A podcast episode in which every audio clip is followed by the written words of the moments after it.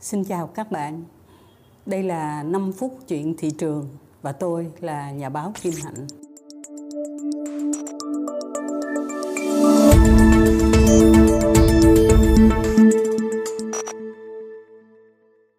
Câu chuyện của hôm nay là về một cái tiêu chuẩn lạ, một cái thị trường mới mà Việt Nam của chúng ta cũng rất là có ưu thế.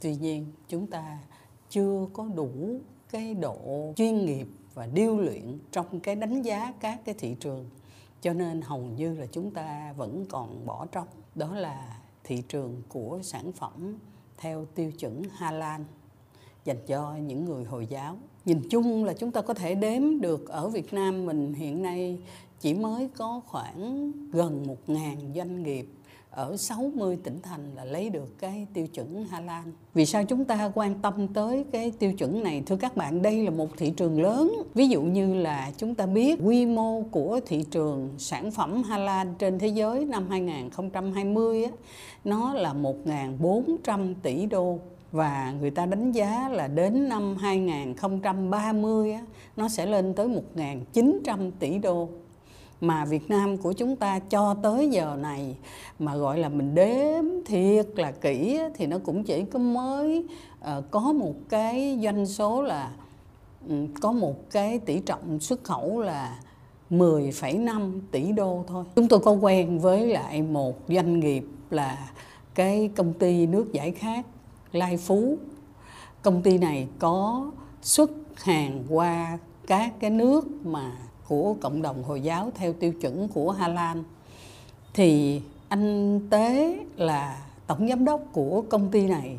Ảnh cũng nói là thật ra cái tiêu chuẩn Hà Lan là nó hoàn toàn khác biệt. Ví dụ như khi mà chúng ta có cái tiêu chuẩn rất là phổ quát trên thế giới. Ví dụ chúng ta có tiêu chuẩn BRC của hiệp hội bán lẻ Anh Quốc hoặc là chúng ta có cái tiêu chuẩn là HACCP dành cho tất cả các cái doanh nghiệp nào mà chế biến ra cái thực phẩm chẳng hạn thì đó chỉ là những cái tiêu chuẩn để kiểm soát cái rủi ro ở trong cái nhiễm uh, các cái vi khuẩn nó gây hại. Còn đối với lại Hà Lan là phải theo những điều khoản uh, bắt buộc của tôn giáo. Ví dụ sản phẩm không được sử dụng những cái nguyên liệu mà người hồi giáo người ta cấm. Ví dụ như là thịt heo là là kiên kỵ nhất. Tôi nhớ có một cái uh, lần có một cái câu chuyện mà tôi chứng kiến rõ ràng. Lúc đó là tôi đi dự một cái hội thảo về thương mại khoảng chừng 5 ngày ở Đài Loan tôi ngồi bên cạnh một anh bạn người Indonesia. Anh này rất hiền lành. Có thể nói là trong tất cả những cái cuộc tranh luận, ảnh là người trầm tĩnh và hiền hòa nhất. Bữa hôm đó tôi ngồi ăn cơm trưa bên cạnh ảnh thì người ta phát cho mỗi người một cái ờ, hộp thức ăn sẵn. Thì tôi ờ, cũng từ từ tôi mở cái hộp thức ăn của mình ra thì tôi thấy ảnh cầm cái hộp thức ăn, ảnh đập ngược xuống với lại mặt bàn và ảnh đứng dậy, ảnh xô ghế rất là mạnh và ảnh bỏ đi ra ngoài. Là sao? Là vì cái người mà phân bổ các cái gói thức ăn, các cái hộp thức ăn á, đưa nhầm cái gói thức ăn của ảnh cho tôi và cái gói thức ăn gồm có thịt khâu nhục của tôi cho ảnh. Tức là có thịt heo và ảnh cảm thấy đó là một sự nhạo báng tôn giáo và ảnh giận xong ảnh bỏ đi luôn. Cái ngày hôm đó ảnh không có quay trở lại học. Tôi nghĩ là những cái quy định về tôn giáo á, là thực ra nó rất là nghiêm khắc nhưng mà nó cũng không phải quá khó để mà tuân thủ.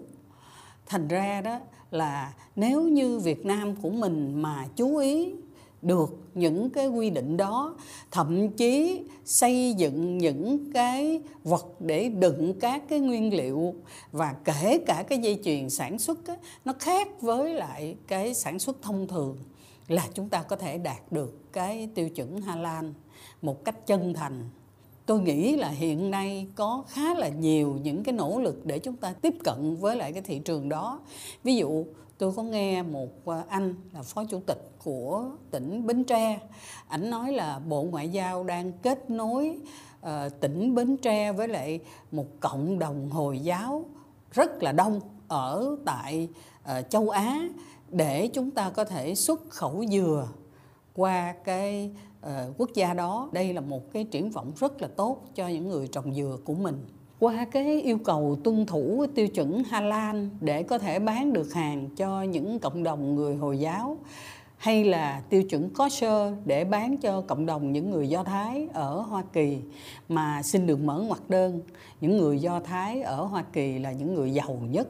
Nó đặt ra cho chúng ta một cái nhận thức rõ ràng là chúng ta phải tùy theo yêu cầu và tiêu chuẩn của cái người khách hàng từ đó người ta tin cậy thì chúng ta có được một cái thị trường nó khá là lớn mà bây giờ nói thật trong cái cuộc cạnh tranh hiện nay giành được những cái thị trường tin cậy có thể nói là một cái thắng lợi rất là quan trọng đối với lại cái hàng xuất khẩu. Chúng ta biết là Indonesia có 230 triệu dân, đó là một nước lớn thứ tư ở trên thế giới cái về cái số lượng dân số mà Indonesia tôi gặp các cái cộng đồng người Hồi giáo khi mà đi tham gia cái uh, hội chợ lớn về thực phẩm ở Indonesia thì tôi thấy người ta rất quan tâm tới thực phẩm của Việt Nam.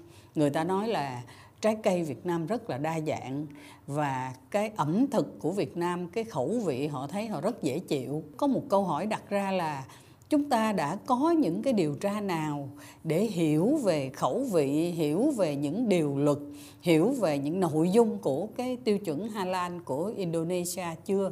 Thì đó là một trong những dư địa của thị trường hãy còn rất là lớn và chúng ta rất là cần phải quan tâm.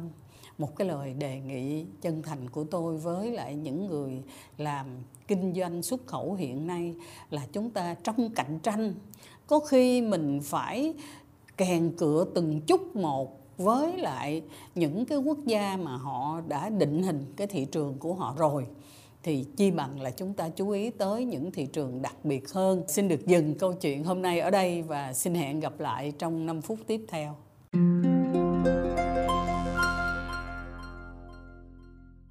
Chương trình được mang đến cho bạn từ hệ sinh thái maybe.vn, nền tảng cùng bạn kiến tạo những nội dung giá trị.